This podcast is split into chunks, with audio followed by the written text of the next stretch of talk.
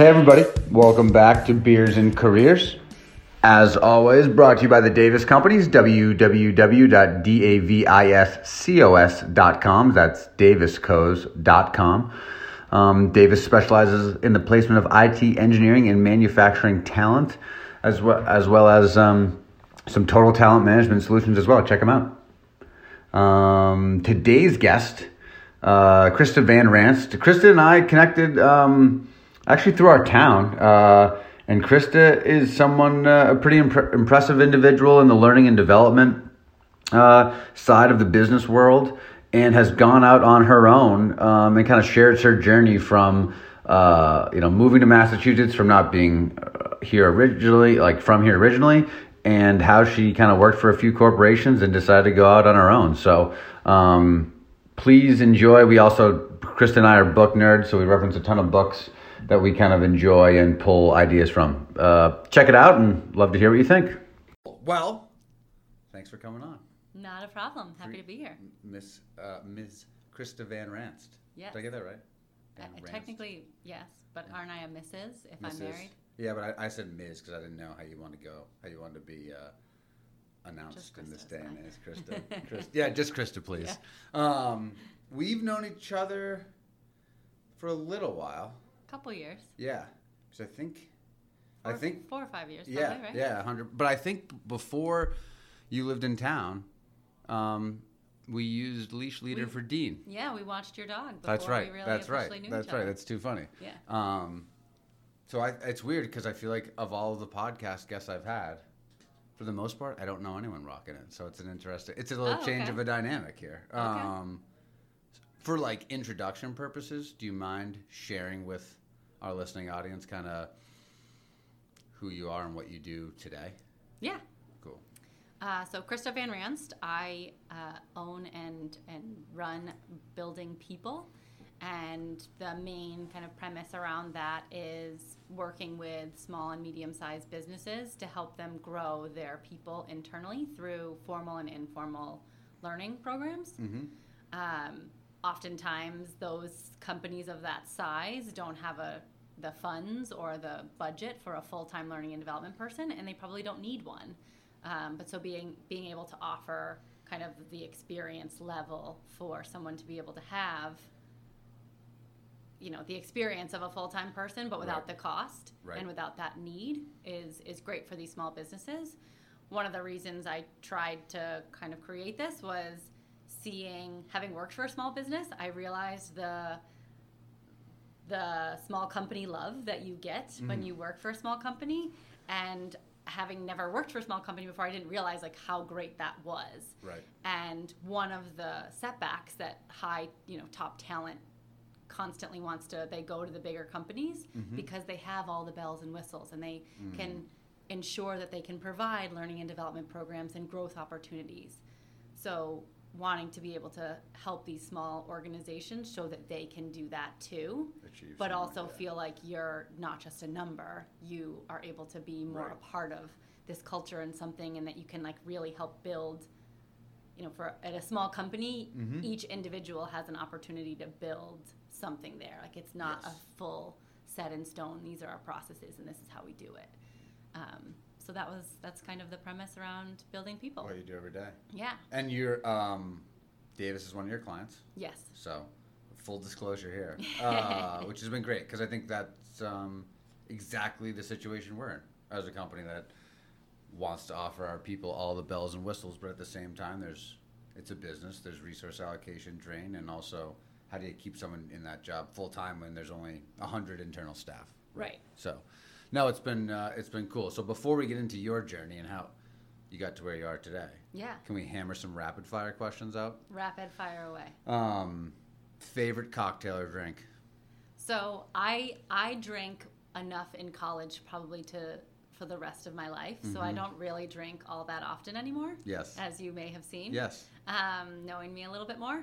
But if I am you, going to really enjoyed college years, I'll, Yeah. I'll tell you that much. Um, but so I, I have a hard seltzer with me here now, Yes. or or I'll go with like a hard cider. That's kind of That's my, your jam Yeah, now. I dig that. Yeah. I dig that. one and done usually. What was the impetus between slowing down, being a mom? Uh, no, I I was hospitalized three times in college No for way. drinking too much. Okay, so look I was at like, you. There's some stories yeah. there. So so that was enough. Okay. And then I also I thankfully got Toby, my dog that I have Yes, now, who is yes. 12. Uh, and had to be responsible for something, and, that was that a huge help to righted you know calming, calming calming myself down a Mm. little bit. That's too funny. That well, thank you for sharing a cocktail with us today. yeah. Um, favorite curse word? Uh, I would say that the only one that I tend to use often is fuck. Yeah, Yeah. that's a crowd favorite here. Yeah. It really gets, it hits the point. It's you so know, it's crisp the and best. just really, It's the best. you get it. It's uh, how about? Are you a quote person? I am. Quote. Oh, cool. Yeah. Um, and so I, I brought one with me just because I always mess it up. Um, and it was a Maya Angelou quote. Oh, can I Um, guess it? sure. People will never remember what you said or what you did, but how you make them feel. No, Damn. no. Um, I Was it a good guess? can't even find it right now, but I it's something along the lines of like do the best you can until you know better, and when you know better, do better. Mm. I like that. Yeah. I like that a lot Mm. because I think people try to do things too perfectly at the ons at the onset of starting any new endeavor, and it Right. just impedes progress. Right. Well, and then you, I mean, there's so many things that, like, okay, maybe you were trying really, really hard before, and then you found out a new process, or like in the political world Mhm. right now, there's Yeah. like lots of things that you could be doing better that, like, we didn't know about Right, before. So now we have that opportunity Exactly. to do better. I um, have I told you I'm a big fan of the book Atomic Habits. Yes, we talked about that. James we, Clear, th- yeah, him. this might be a difficult podcast for you, those at home because Krysta and I are book nerds. Yeah. To a degree, but he has a great newsletter that comes out Yes. on Thursday, Mhm. and the most yeah the three two one, and I think last week's, you know what? I get confused if it was the newsletter or I'm just listening or following him on Twitter, but it was basically like when you're starting something out, it's a marathon and perfection is a weight vest Right. and it's like you should not be worried about per- you should you should try to be perfect when you learn you, but don't implement strategy until you try and fail and try and fail so i thought kind of along the lines of the maya angelou Yeah. just kind of made me think That, of that that's cool That kind of goes. Um, I used to work at TripAdvisor, Yes. and the Steve Kaufer is the CEO there, and his kind of thing is on speed wins and like Mm. don't worry. He doesn't want you to just like throw Right. perfection to the wind, right but like don't focus so much on it that you get lost in the analytics. It's like make so sure true. that you can get something out. it can be paralyzing later. it Yeah, can be paralyzing yeah.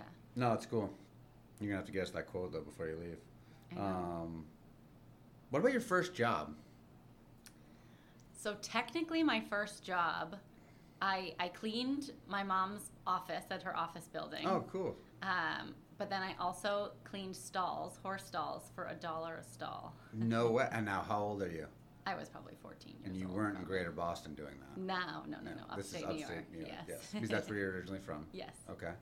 And then you went to U Albany? I did. Cool. Yeah. And so my first official job after that was wedding planning. I planned. Oh. I, I worked for a wedding planner. Okay. And was you know that person that they, people hired yes. externally outside of Yes. you know the venue. What was you the impetus at. between doing that, chasing that? I was sure I wanted to be an, a wedding and event planner, and I did love it. There was a lot of kind of fun around that. The amount of money that people spend on weddings is insane. Bonkers. Um, Our our producer Andrea is shaking her head. She has three daughters. like, oh my god. good luck. Best of Uh, luck. yeah. Uh, You're already behind. yeah. Sure. yeah. Oh my god. Uh, moving on. high five to high five to having boys. Yes, oh my God. Although that will, I'm sure Yeah. will change by the time they're older. exactly. Um, well, we'll jump back to that. That's pretty interesting. I the, I'd love to hear. Uh, see, I have a bunch of questions I love to ask people, but do you? What was the biggest surprise along the way thus far your career? We'll end with that one, then we can just dive into stuff. Um, I would say almost from the outside. So, so I worked for a construction management firm when I moved. Yes. I moved to Boston on a whim. Worked for a construction management firm. A pretty big one. pretty big one. Yeah. yeah. Um, left and went to TripAdvisor and was was happily was happy at TripAdvisor and then got a phone call to for a smaller construction management firm to Mhm. help them start their learning and development. And in making that decision, I was pregnant at the time, so that Mm, obviously okay. was a weird time to make a decision to move. Um, but I also talked with other kind of mentors, colleagues that I'd had uh, in the past, and they were all like leaving TripAdvisor and going to a small Massachusetts only company is, is career suicide. Like, Mm. don't. What a bad decision. Yeah. Um, but for me, it was kind of more of a life decision of I'm going to have this baby. I was traveling all over the world at TripAdvisor. I was going to have to do that again when I went came back from maternity, and I wasn't sure if I wanted to do that and leave this you know newborn home and my husband home like to fend for themselves while I was traveling the world for 10 days, 2 weeks at a time. I just wasn't sure what that was going to look like. And so I was like, you know what? I'm willing to potentially create this career suicide Yeah. um, because you know what? It, it, if it is what it is, But your life was changing and the priority shifted. Correct. The career was now second. yeah. and it also offered me an opportunity to build something from scratch that I had Yeah. never really had That's a chance cool. to do, and that was pretty exciting. And how old are you about this time? Uh, so I was 28. Yeah. Cool. That's like prime. I want to build my own thing. Yeah. Age. Yeah. you know, like, I feel like, it's Like, like I've been doing the- this for five years. I know what I'm doing. Yeah. uh, I should already be the guilty CEO. as charged, right? um, wait, real quick. Were you traveling to like Siberia for ten days at a time, or Tahiti, or neither? So I would go to. I've been to London, Paris. Cool. Uh, I was supposed to go to Singapore and Australia Okay. for at TripAdvisor, and I Wow. left. and they're right like about before. ten day trips each time. Well, it's just if you're going to go there, Yeah, yeah. you're going to make, you know, it's two days just to get there. And so they're going to want to make you, it was often like world tours. Like you would be like, Yeah. all right, we're going to go and we're going to do London and Paris and Oxford. And like you're Mm. going to do like three or four offices at one time and you're going to make this big trip. So, well, it sounds glamorous. It's really, Yeah. It's a perfect as- job for someone without kids. it's a perfect Yeah. job for, I mean, a lot of the executives had kids and they would bang it. out as many offices as possible in the shortest period of time and then they would get back. And so when you think of like, oh, this is so glamorous, I'm traveling all around the world, you're traveling to office buildings with air conditioning and Yes. you know, not a You're lot not of the best views, so it's not Right. like you really get to see a whole bunch. Okay, Unless you take that extra. I just had to ask that. I didn't know if you were doing anything wild. Yeah. Um, all right, one more. I lied because I love this question. Anything about your daily routine people would find weird? Um, I don't have an alarm clock. I don't know Cool. if that's, That's I don't know cool. if that's weird or not. It's definitely cool. Yeah, but that's mostly because my kids wake up at like five thirty. Oh, what about pre-children? pre-children? Um, still didn't really have an alarm clock. Good I if I have to be at a meeting far away by seven a.m., then Yeah. I will have a, Yeah. an alarm clock. But more than likely, I'm up You're so you're a morning person. by six. Yeah, if not Okay. before. Well, Just Toby, I'm sure helped the dog.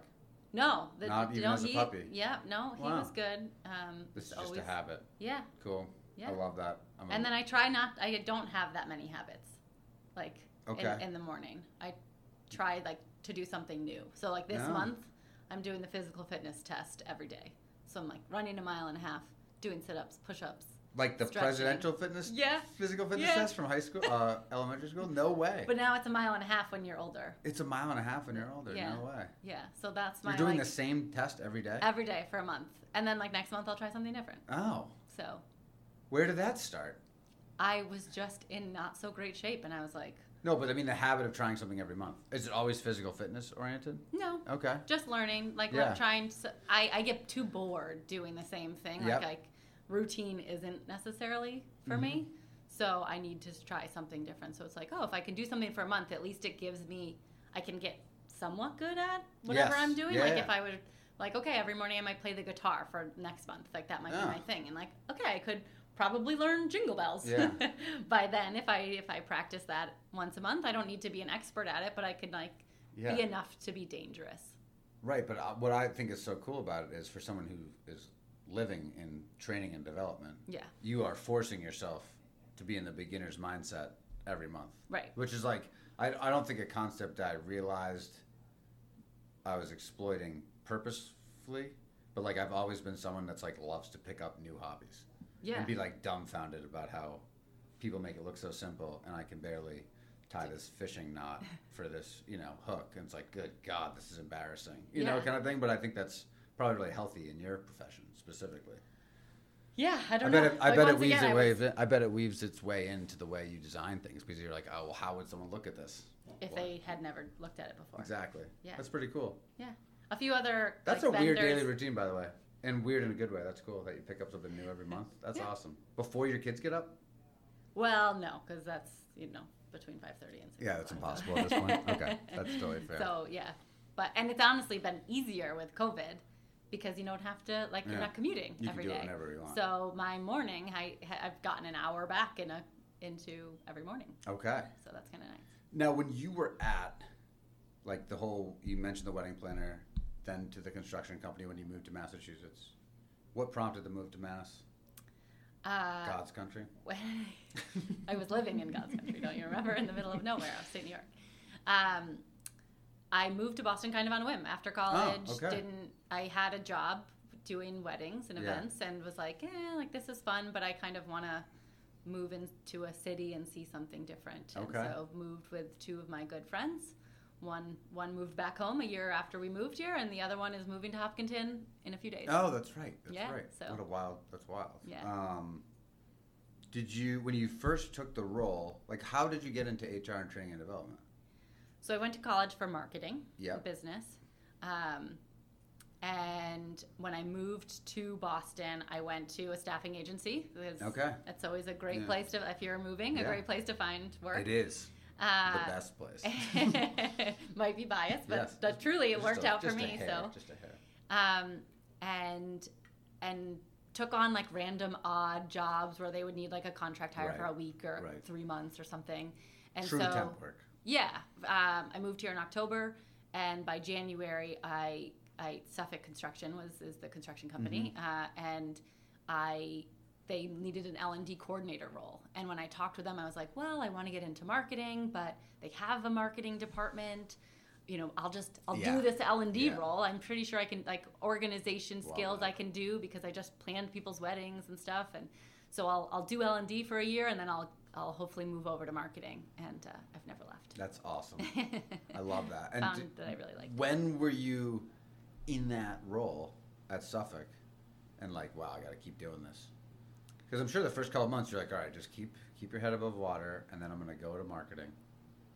Yeah, no, I don't. I guess I don't know. That's Cool. a good question. Cool. Um, I I probably even thought like when I'm when I left and went to TripAdvisor that eventually I might get out.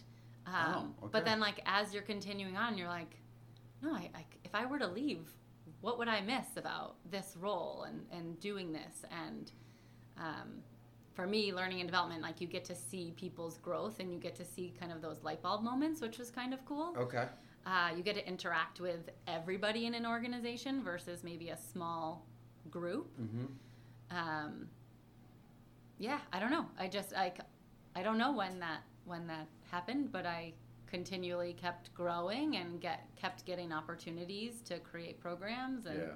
build on them and seeing what that was about was kind of cool. And then you just kind of picked your head up one day and you're like, whoa, been doing this for a while. Yeah, Yeah, and I like it. yeah, yeah. That's cool. Uh, yeah, I think uh, I don't think my experience is actually too different. I don't think there was any moment where I was like, staffing is for me the Right. rest of my life. But I think you pick your head up like, wow, pretty good at this. Yeah. I'm Yeah, engaged. I like what I do. I like who I work with. yeah. Yeah, I like going to work every day. Yeah. like- I mean, like I like the that's challenges. half Those the are battle. fun. Did you think Yeah. you would say that at 18? Like honestly, when you were cleaning out stalls. No, because I thought I was going to be a horse jockey. That was my. Did, yeah. Oh, that was the career you aspired yes, to be. but I was as I'm five two right now, Yeah. and I'm too tall to be a horse jockey. Along with they don't make it. So did you grow up like in a horse racing community too? No. Okay. No, it was like I, I jumped. I'm It was so like far- equestrian. Okay. I think most of the racing, is, I don't know this, Yeah. but I'm assuming is more like down south. Yep. Um, whereas. Where they're not racing in the snow half the year. Yeah. That's cool. Um, So you wanted to But yeah, I was like, I was devastated when I found out at like 11, 12 that I was too tall. So how Like, tall do you have to be to be a jockey? I think under five foot. And you gotta be, you Wow. have to be really thin. You gotta like less the less weight that they have to carry, the faster they'll go. Yeah. Oh, that's wild. I did not expect you to say that. I can't wait to bring this up when we've had a few cocktails on a Saturday night with our families. Like, do you guys know Krysta wants to be a jockey? And my son's going to be like, what is that? Yeah, not a disc jockey. Not a, di- yeah, right, not a disc jockey. Um, what was it like? Can I ask what it was like to work with John Fish? Did you get an opportunity to work hand in hand with him, or is he kind of? Yeah. So for those people who don't know, because I never knew who John Fish was until I started really going to BC CEO club events, and it was like Bob Kraft, you know, Charlie Baker, John, like the who's who of Boston is there, and I was Yeah. like, who is that guy? And I was like, he owns Suffolk Construction. And I was like, I just think because I grew up close to Boston, everything was Suffolk this and Suffolk that. It was Suffolk Downs. Like I didn't realize that Suffolk Construction was massive until like, you know, I'm 28 years old, my head screwed on straight finally, and I'm like, oh, it's huge. Yeah. It's so huge, and it's in Boston. This guy's like a pretty normal guy from the outside, but I've heard, I've heard he's an incredible person to work for and with because he's incredibly demanding. I mean, that company Yeah. has grown insanely. Yes. So when I started there, it was in January of 2010. Um, I want to say that they maybe had 750 people as a company. Okay. Um, multiple different offices. I did go to their, I went to their DC office, their Florida office, and their California office. Okay. Um, I think so, their DC office might be closed now, but they have opened a plethora of others Okay. since that time frame. Um, he was always someone that usually he was the first one at the office, probably around 4 a.m., and Mm. Yeah. probably one of the last people to leave Wow. from a learning and development perspective, I always found it incredible that like people went to the learning and development courses because oftentimes John would show up at the class Mm. a few minutes late and he would ask for the list of attendees that had signed up and if they weren't there, he would get on the phone and call them. Ah. And so you didn't want that phone call to be Wow. like you're Wow. late to a Yeah. training. I'm paying for this like Right. this is important to me. I want to make Right. sure that you Are taking advantage of. are it. taking advantage of this. Why aren't you here? Mm. Um, and and I don't know, you know, for those people that don't know, he grew up with dyslexia, Mm-hmm. and so like training and development was really important to him because he wanted to grow, and you would never know in a million years that this was something that he struggled with at any point in his career. Um, Interesting. but you know, learning and development was very. I think he they had a learning and development department before they had an HR department Oh. um, because he just Wow. they, he focused and wanted to make sure that his employees had those opportunities right from the beginning. Mm. That's Um, cool. And then I would say the other thing was that like on a quarterly basis they would have town hall meetings in the in the uh, entrance of the the building, which is in like, Yeah. Roxbury. Uh, and I would say that I would leave those meetings as kind of a young professional. I would want to run back to my desk. Mm. That's how motivational I felt that he was at Wow. that time. That I would like, I was like wanting to run back to work and hear, like, what can I do to help make the impact of this organization? Mm. So for me, it was I, I found those very motivational. Others might say, may say otherwise. Yeah. but that was like It- it spoke a- to you. Yeah, for Yeah. sure How often was he doing those? on a quarterly basis. Yeah, Yeah. And I would I remember um, the I guess he would be like the COO at the time or president of the Northeast office. Like, you know, John had said something at some point of like, you know what keeps me up at night? He's like the excitement of coming to work in the morning. Like, I'll never forget Yeah, that. And yeah. then and then the president after like you know John keeps speaking. The president comes up afterwards. He's like, you know what keeps me up in, at night? That guy. Yeah. So You're true. like, oh yeah, it's that, so true. Well, uh, a mutual connection who we won't name, but that you introduced me to that worked with him. Yes. Used to just tell me war stories of being like on his plane with John. Yeah. Coming back, and John's been up since 4 a.m. And they're going somewhere or flying back from something, and he's like, I couldn't stay awake, but I couldn't fall asleep because John would be like, Why are you sleeping? yeah.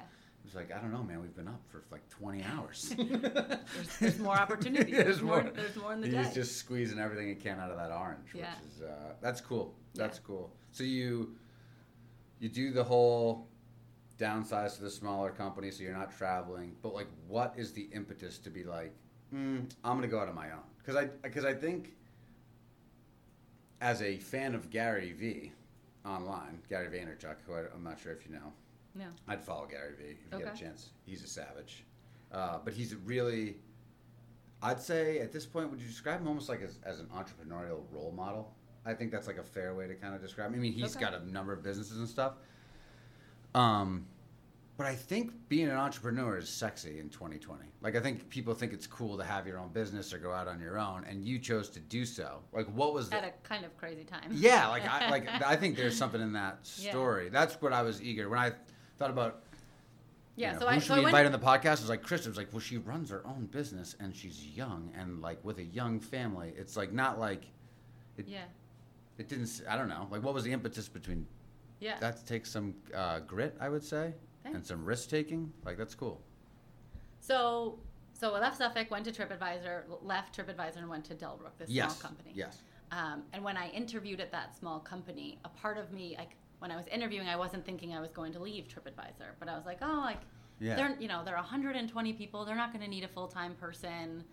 Um, I'll go and I'll I'll interview and I'm, I maybe will provide them with some suggestions or tips on what Yeah. how they can do L and D, or maybe provide them with some vendors that I would recommend to get a couple programs up and running.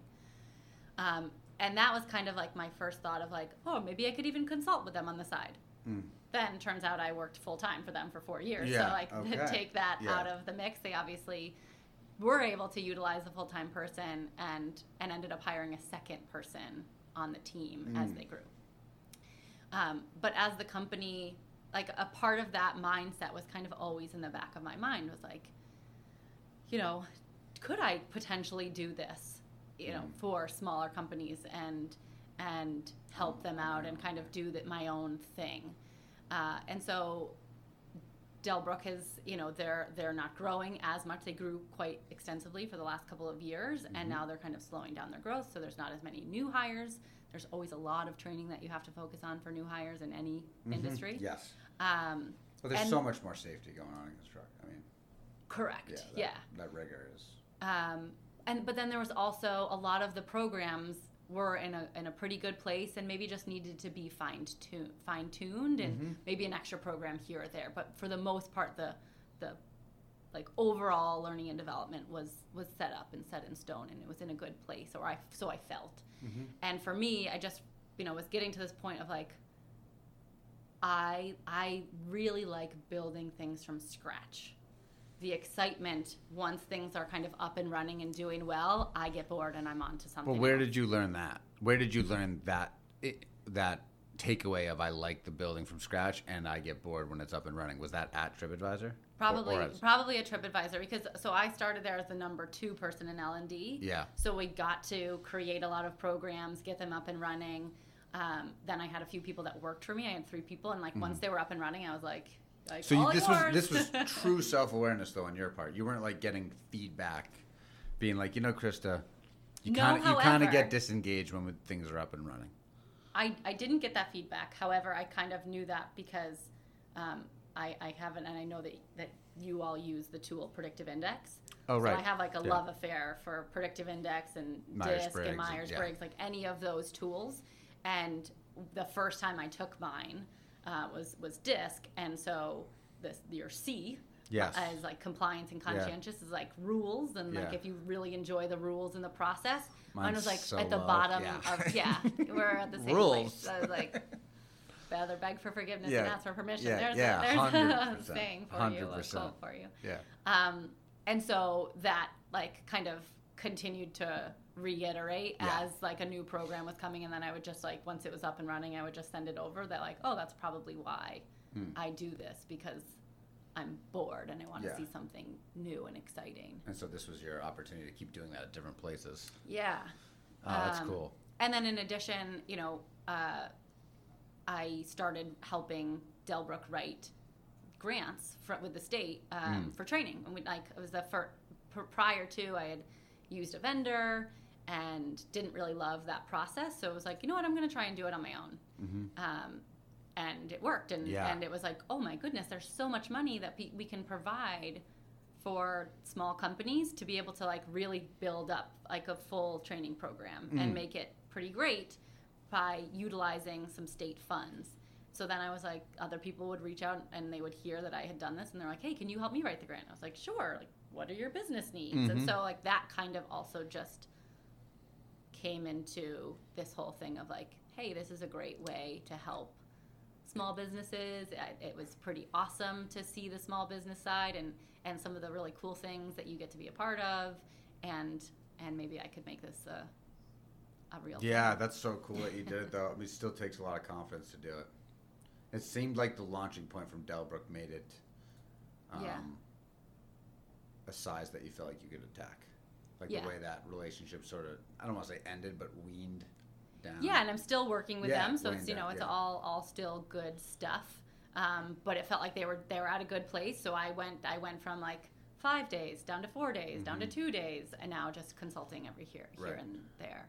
Oh, that's Um, cool. so it was great and also like a good opportunity that you know if you have those relationships with companies that they're willing to kind of have if they if you can at a company like oh can you go down in those increments so that it's not just like a you're right, here like, on Friday and then you're gone because that could disrupt Everything. the company as a whole, let Especially alone small companies. individuals. Yeah.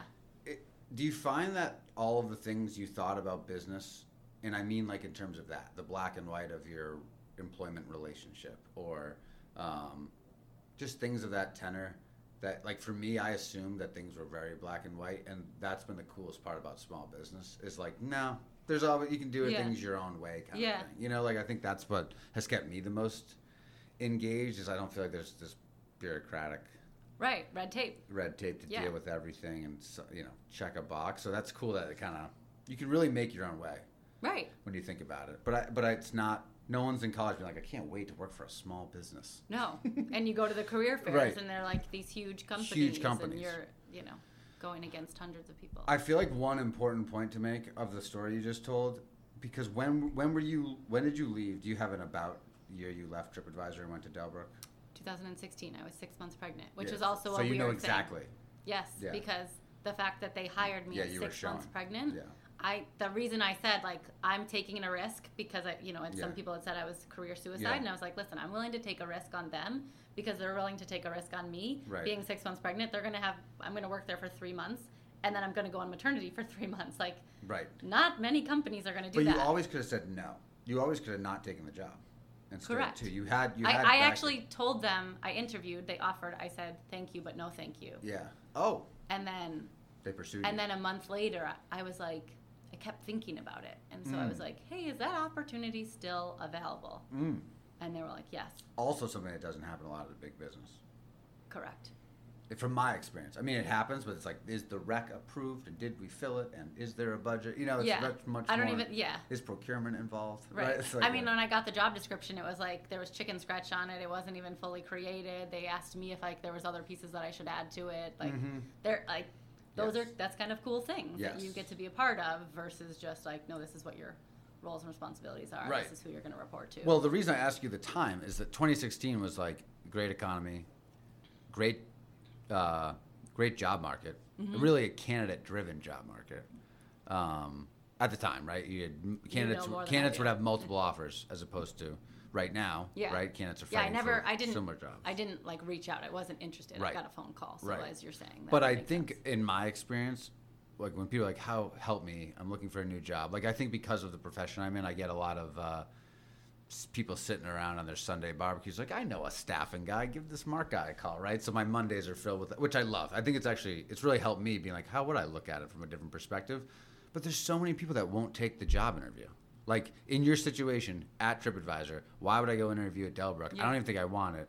And you're like, well, maybe I'll go give them some tips and tricks to help them. Right. And it's like, look what it became. right. And I think that if you're like a if you're like looking for any job, never mind what age you're, I think when you're young, it's specifically something you should take advantage of because you have no network. It's also good. Like if we're talking about learning, Practice. it's good Practice, practice. right? It's Yeah. just like- take the ones that you don't like first. And it's so simple, but people don't do it. Yeah. If people don't do it, I don't know if it's a laziness thing or a fear factor, but it's like I think um, it's funny. I was I was consulting with someone the other day, and they were like asking me, you know, why I'm here and why you chose that kind of stuff. And it's like, man, it's all who you know, and just you gotta you gotta get in a room with someone and feel the vibe of what they're doing because people are the companies are just built of little of little people that make a big company, right? Everyone's Right. everyone's putting their Everyone's shoes on one day at a time, right. one shoe at a time. I mean, so I think that's a really important point. Like when we're talking about beers and careers, it's like take your take Yeah. your coffees, take your Yeah. interviews.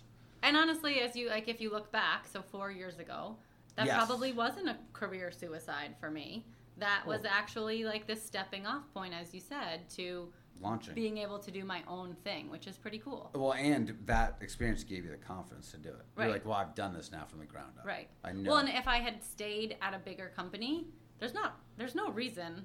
Like there's plenty of people that are at big companies that are not not great at what they do, but they're Right. just somehow like Right. continually pushed along. yes. Um, you know, the opportunity to kind of stay small, you kind of have to continually do the stuff, do Yes. the work. Yeah. And some people, you know, that's not for them, but Yeah.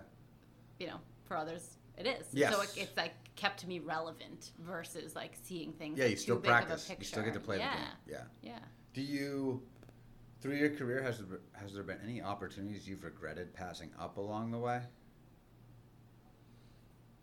Um, I don't really have many regrets. I don't think so. Cool. That's awesome. Um, it's always been hard for me to leave. I've, I've, I've Yeah. Beers and careers. That every every time I've left a company, I've probably cried leaving because The of the people. people that Yeah. you meet and the relationships that you build. It was like this is a, and I, this was a part of my life that I'm now leaving. That that goes to kind of change management of like, Hmm. okay, this is an easier change management because like on this day I was working there and the next day I'm not. That's Yeah. the change Yeah. of like, okay, I bought a new house. I'm Right. used to drive that to that house and now like tomorrow I'm not driving to that house anymore. Whereas most change it's like a little it more take gradual. yeah, and like it's a little bit more of a gray area. yeah, Um, like it would- was at Dellbrook. right. Like your end, like your right. Dellbrook. Which is yeah. like kind of, you know a weirder transition, but it helps you kind of get to go through all of the emotions more slowly and figure things out versus like nope, Yeah. this is today's a day. So you being in the business of helping people learn, Yeah. right? Yeah. Let's synthesize it. Yeah. What's been the most surprising thing you've learned about people, Um, or upsetting, or just remarkable, whatever, wherever you want to go with that. There's no agenda here. We're Yeah. drinking hard seltzers on a Tuesday. in the middle of the middle day. of the day. I get paid for this. um, I think for me that everybody always has a chance to learn. Like no Hmm. matter where you are in your career, as long as you're open to learning.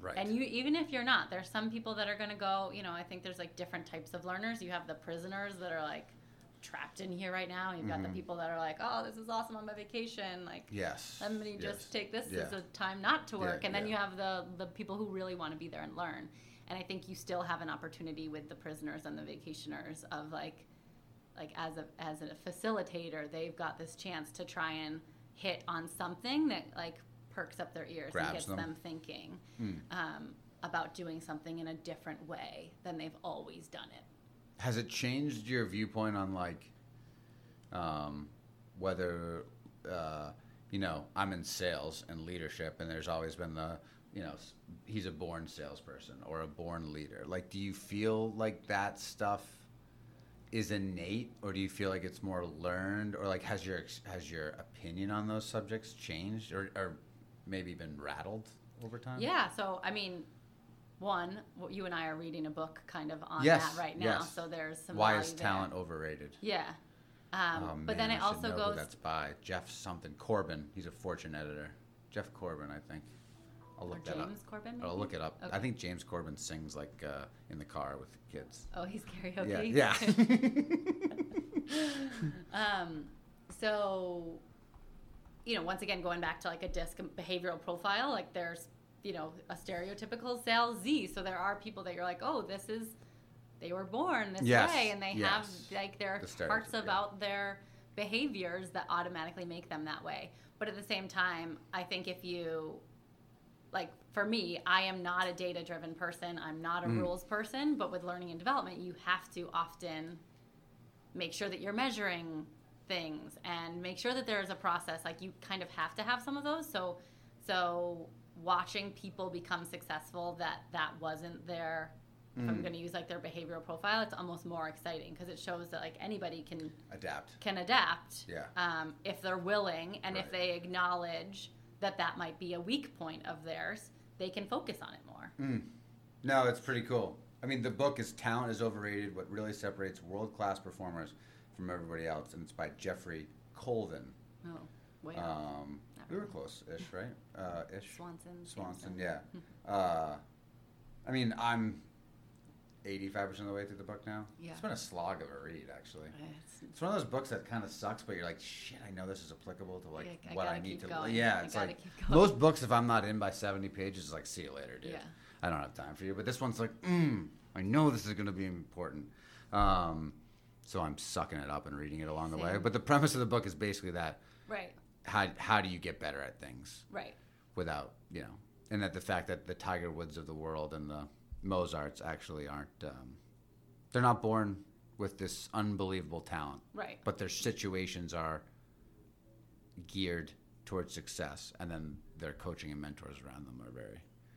Uh, I mean, I, th- I th- think about like executive coaches. Yes. I mean, Oh like, like my those God. are leaders and they still have this chance. And like 360 reviews, executives Yes. do those specifically so that they can see the areas that they, like blind spots that they might have and focus on those. Mm. And so, like, you know, you've got, you've got leaders who have been in industries for 25 years and you've got Mm-hmm. like a leader that's going to be hired that's never been in that industry before. Mm-hmm. And they can still be successful if they understand yes, certain pieces. And premises that's premises. pretty yeah, cool. it is. It is really cool.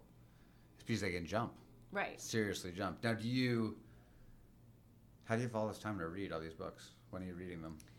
Well, my commute used to be rather long. So it was Audible. Yeah, so Okay. Audible was a big was Tool. a big sell Yeah. hit for me. Now that I'm not driving, Audible Audible is not so good. I would fall asleep if I had to listen just like Do you find that you have trouble um, making it through the same volume of books? No, because now I feel like I have, you know, before I don't know if the commute alone was was just exhausting. And so I would get home and you'd do your kind of regular chores and Mm-hmm. throughout the day and then you'd be exhausted and I would like Yeah. like go to bed, I, my head would hit the pillow and I'd be asleep. Whereas now, I feel like wh- whether it's because I have that extra two to three hours in the day to do other stuff Mm-hmm. rather than commuting, um, or like that process doesn't exhaust me as much, I, I stay up later. Ah, interesting. Um, so I have more, and like when I go to sleep, I might not, not be fully tired, and I might just be like, oh, I'm gonna, I've I'll got read some- three books on my bedside Oh. table. I might as well pick one up. yeah, my wife is so pissed about my book buying habit. It's like you didn't read the next one. It's like, well, I'm gonna get to them, and I know I need to read all of these ones. Uh, I've no, you know what I've learned. I have a lot, a library, so if you, you? want to, I should yeah. probably go there first before I just keep hammering the Amazon. Some Um, good ones. Jeff Bezos. Uh, I've noticed I live two different lives: a winter life and a summer life. And I feel like in the summertime, I can't read. It's like, and it and it mainly is social. Yeah. It's okay. like you know the random Wednesday night, and everyone's in the neighborhood, and now we're all of a sudden yeah. we're all barbecuing, and like, we're going to bed at nine, and right. I'm not gonna. Go, I I can't get into that mode of like I'm gonna read, and then in the wintertime, it's like I don't. I don't. That's my dog, by the way. First podcast, and he farted. Good lord, it was horrible before. I didn't smell it. Um, yeah, Thank God. safe I for would have been like, Mark. hmm. First on beers and careers. Um, but I find like in the summertime, I. I'm, I'm doing more of this. I'm having a, a few more cocktails once in a while. And in the wintertime, it's like I don't drink at all. Because, Yeah. because for me, it's social. Like I'm not the kind of guy who has like a glass of wine with dinner. It just hasn't been. I just haven't been that way. So I like read, and that's like my training. And in the Yeah. summertime, it's like let it rip. So I keep looking at those books, Well, being you're- like this winter. In the winter, you're you're book learning. And Yeah. in the summer, you're golf learning. I am golf learning. golf I am. I got. and Yeah, you're I got. improving I got to get better at that. Yeah. Exactly. By That deliberate time is practice. being spent, It yeah. is. It is. Absolutely. It's Sure. paying off. Yeah. It's paying off. So rather than a monthly a monthly learn like I have, yes. you've got like I've a got. six month. I've got the. Uh. I've got two seasons, cold and warm, and that's how I. That's how I do it. yeah.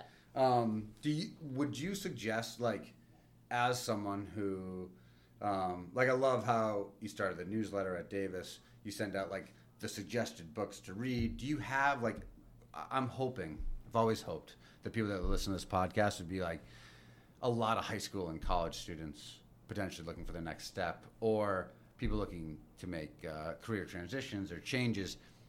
Do you have a couple books or resources maybe that you would suggest or point people to to help from a inspirational mentorship? Because I've personally found a lot of mentorship from mentors I've never met.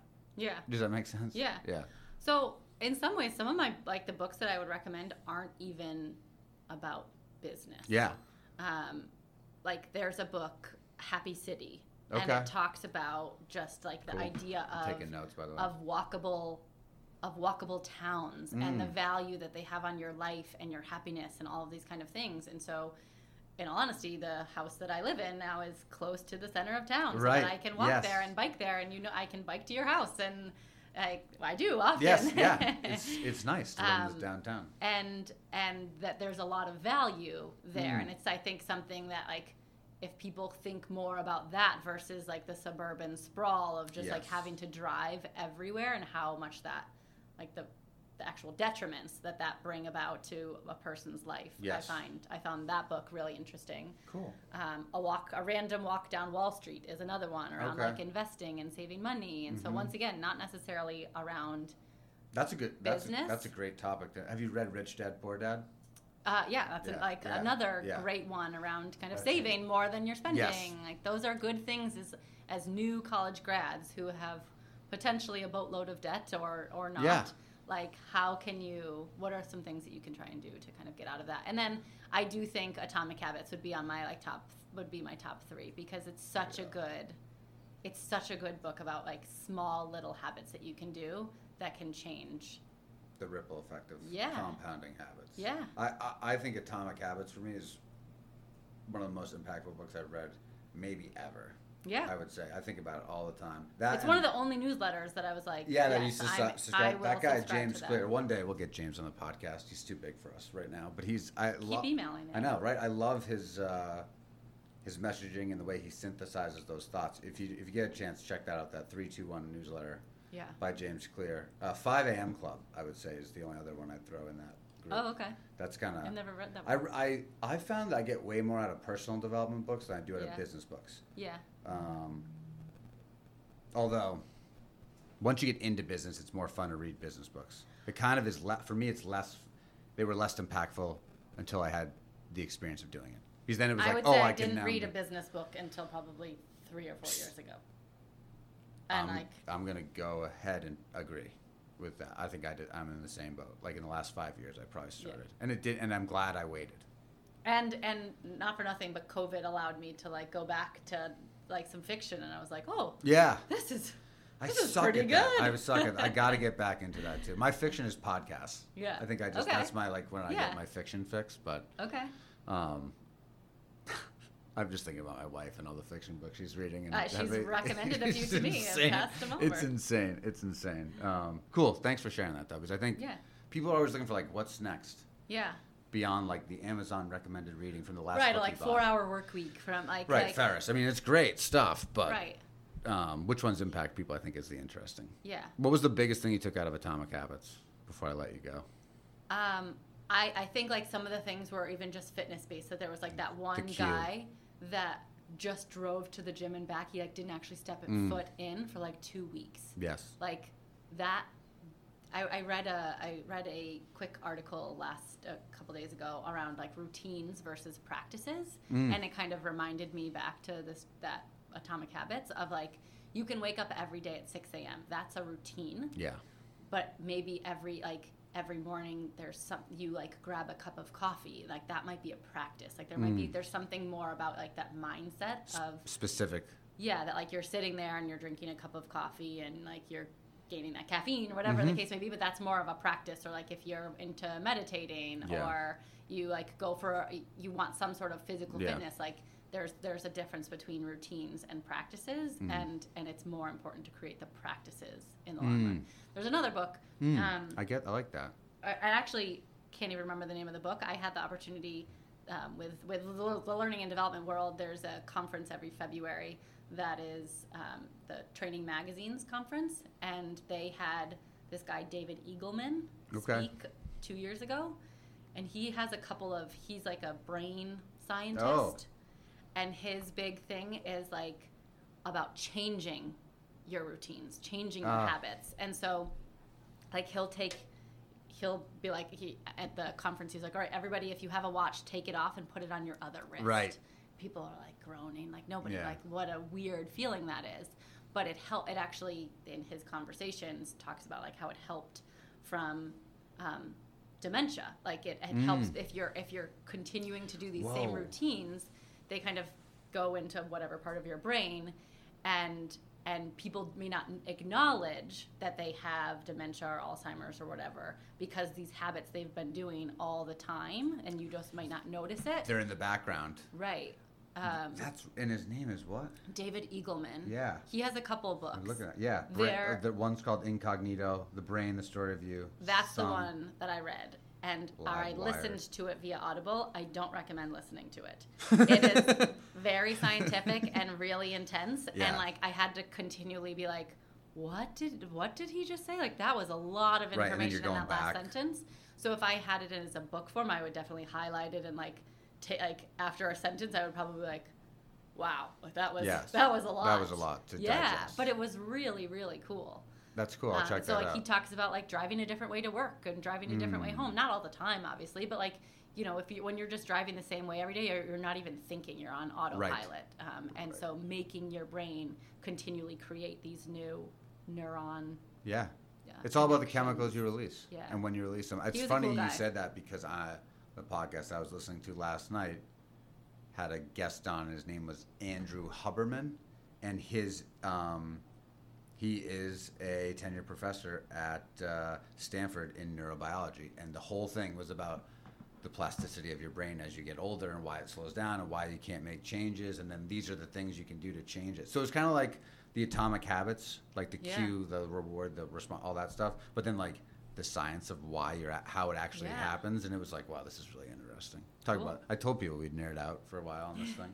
I knew that would happen. You weren't lying. Well, thanks for coming on. Was there anything you wanted to share? Um, I just think, you know, in terms of like for the career changers or the Yeah. like, I think it's important to focus on your weak spots. N- Mm. Figure out what they are. Yeah. Ask ask your mentors, ask Yeah. your managers, ask your coworkers, ask your friends like what do I suck at? Like Yeah. be honest and open with me. Like I need to know this and what what could I work on? And then like spend put put time, reminders in your calendar like do whatever you can to focus on those things because Mhm. i think that that will make you better in Yeah. every in every and like more marketable from a career perspective um you're acknowledge i mean that's like the, the silly like if you're thinking about like interview questions and it's like oh like you know Mm. where can you improve whatever the, the Yeah, like yeah. random interview question is that everybody always tries to like make it into a positive like oh i'm too detail oriented Mm-hmm. Right. like right. Yeah. nobody's too I'm so good at hitting quota. It's annoying. It's, uh, yeah. like I- I like, that. truly Yes. like accept like okay i suck at this and how can i like i need to get better and then and maybe even asking like what can or researching like there's an, plenty of information out there on how you can get better at anything pretty much anything. And Yeah. I would say, I'd take it even one step further. I think people should make that part of their life. Like even when things are going well, right and you're not Yeah. looking for a new job, like Right. just get used to give people giving you critical feedback. right I uh, I mean, if like you, I I don't have siblings, and I Yeah. was like adamant that I wanted my kids to have siblings, or my one child before, and now Yeah. two. Um, like like with your brother, yes. you would happily give him feedback, oh, too much. but like. Today if, on the phone this as morning. a company, you would hope that you have like, a, sp- and that's kind of the love that you get at these small companies. Yes. That you build these relationships, that they're truly a part of your family. Mm. That anybody would give you kind of the shitty feedback that you might need, and you Mhm. know that they're doing it out of love and like Yes. and respect for you, and not because they want to put you down in way. A hundred percent, and that's and if why you can like accept that, then. Uh, I, I, uh, God, I'm so grateful for the feedback I've gotten throughout the years. Like I just, I was thinking, like when you were saying that, just digesting it and being like, man, I've changed so much, and I've eliminated so much of my day to day because someone was like, Mark, you suck at that, yeah, and you hate it, and you're just doing it because it makes everyone else happy. It's like, why are you doing? it? It's like, oh, thank you. yeah. Thank you for releasing me from this prison I've Well, been in, this mental prison. And I think there's like, especially like a young career at the the you know you're new to your career, you have to do a lot of the grunt work. Like you don't Yes. get to do all the exciting stuff. Oh, exactly. and they're like, they're always like, oh, I want to be a manager because then I can make all my my Yeah. minions do the work. Like, Well, like no, you have you no, do you more. ha- yeah, and, you do and more. you're not going to be a manager. Sometimes you get paid less. Right? Yeah. And nobody's going to want you to be a manager if you can't do the stuff Oh, that yeah. they're going to be doing. Like you have to go through that and learn how to do that stuff and be kind of good at it to Yes. then become not a leader but a manager. I'm the last year at the executive retreat. Although I'm probably supposed to keep this confidential, but it's feedback from me, so I can share it. I'll be vulnerable. They, uh, uh, one of the feedback I got from our CFO, and it was awesome. She was like, "I just feel like you're not a good trainer, but you're a good coach." And then she went on and explained what she meant. great feedback. And at the beginning, I was like, "Fuck, that sucks to hear." Like I grew up coaching people and Yeah. and, and like and like teaching hockey camp and stuff. And then I thought about it, and I was like, "No, I'm really I don't have patience for that shit. Yeah. Like I really don't. Like I love to hear about someone's situation and help navigate that. Yeah. But I don't want to do blocking and tackling. Yeah. And when she's and so I like remember that week we were up there. Even being at dinner that night, being like, "Damn, I really suck at training people." Like, I like I've been training everybody Yeah. in the sales force, right? It's like, eh, Probably not. not Probably that a good well, not that well, right? And and then like getting through that, and then applying what you said Right. in my job, and I. But you had to like let it sit in. You had to Oh. let it sink in for a Oh, and fester, and I had to go through the whole growth thing of being like, man, you really do suck. Like, and then Yeah. you're drive. It's a two-hour drive home from the exec retreat in the mountains of New Hampshire alone. I'm like, I do suck at that. You know, like, and, Right. and you leave those retreats with the same feeling you said you left your town hall. It's like I can't wait to get back to the office Yeah. and work because now I know what I need to do and execute Yeah. on. But I sit here a year later, having delegated a lot of the stuff that I used to have to do around that, Right. and I'm so much calmer and so much more in a flow state, Right. as opposed to like doing things that are I don't want to say outside of my comfort zone, but outside of like my good operating zone. Yeah. And it's- but and, and I think that there's value in both. Like you can Yeah. either accept that like, okay, that's not an area I'm good at and I don't think it makes sense for me to become good at that. Yes, yes. Or yes. that's not an area I'm good at, but there's huge value for the organization Yes, if I for get- me if to I get good good at- yeah. at that. Yeah, exactly. And like- you got to like- make those decisions with the people that give you that feedback. Correct. Because I pushed back and I was like, well, you don't want me training people? They're like, well, I think you're just robbing people of opportunities to do it. And you need to be focused on X, Y, and Z, Right. which is your job. And it's like, okay, Right. I'm just young and an idiot and not looking at it that way. And it's like, oh, thank you for all this Yeah. feedback. But I don't think people get enough feedback Yeah. because I think we live in a nerfed world. It's like everyone's afraid We're to too afraid to yeah. give the real so feedback. get feedback Ask from your peers. it. Ask for it. Krysta, thank you for coming on the podcast. Yeah. Much appreciated. Uh, For those, Krysta um, briefly talked about grant writing. She's phenomenal at it. You can get her contact details. We'll post your contact details or like a way to get a hold of you in the podcast notes. But if you reach out to Beers and Careers, we can connect you with Krysta if you're at all interested in uh, grant writing as it pertains to training and development or just training and development programs from uh, soup to nuts. Yeah. So thanks again for coming on. Thank you. Appreciate it. Bye.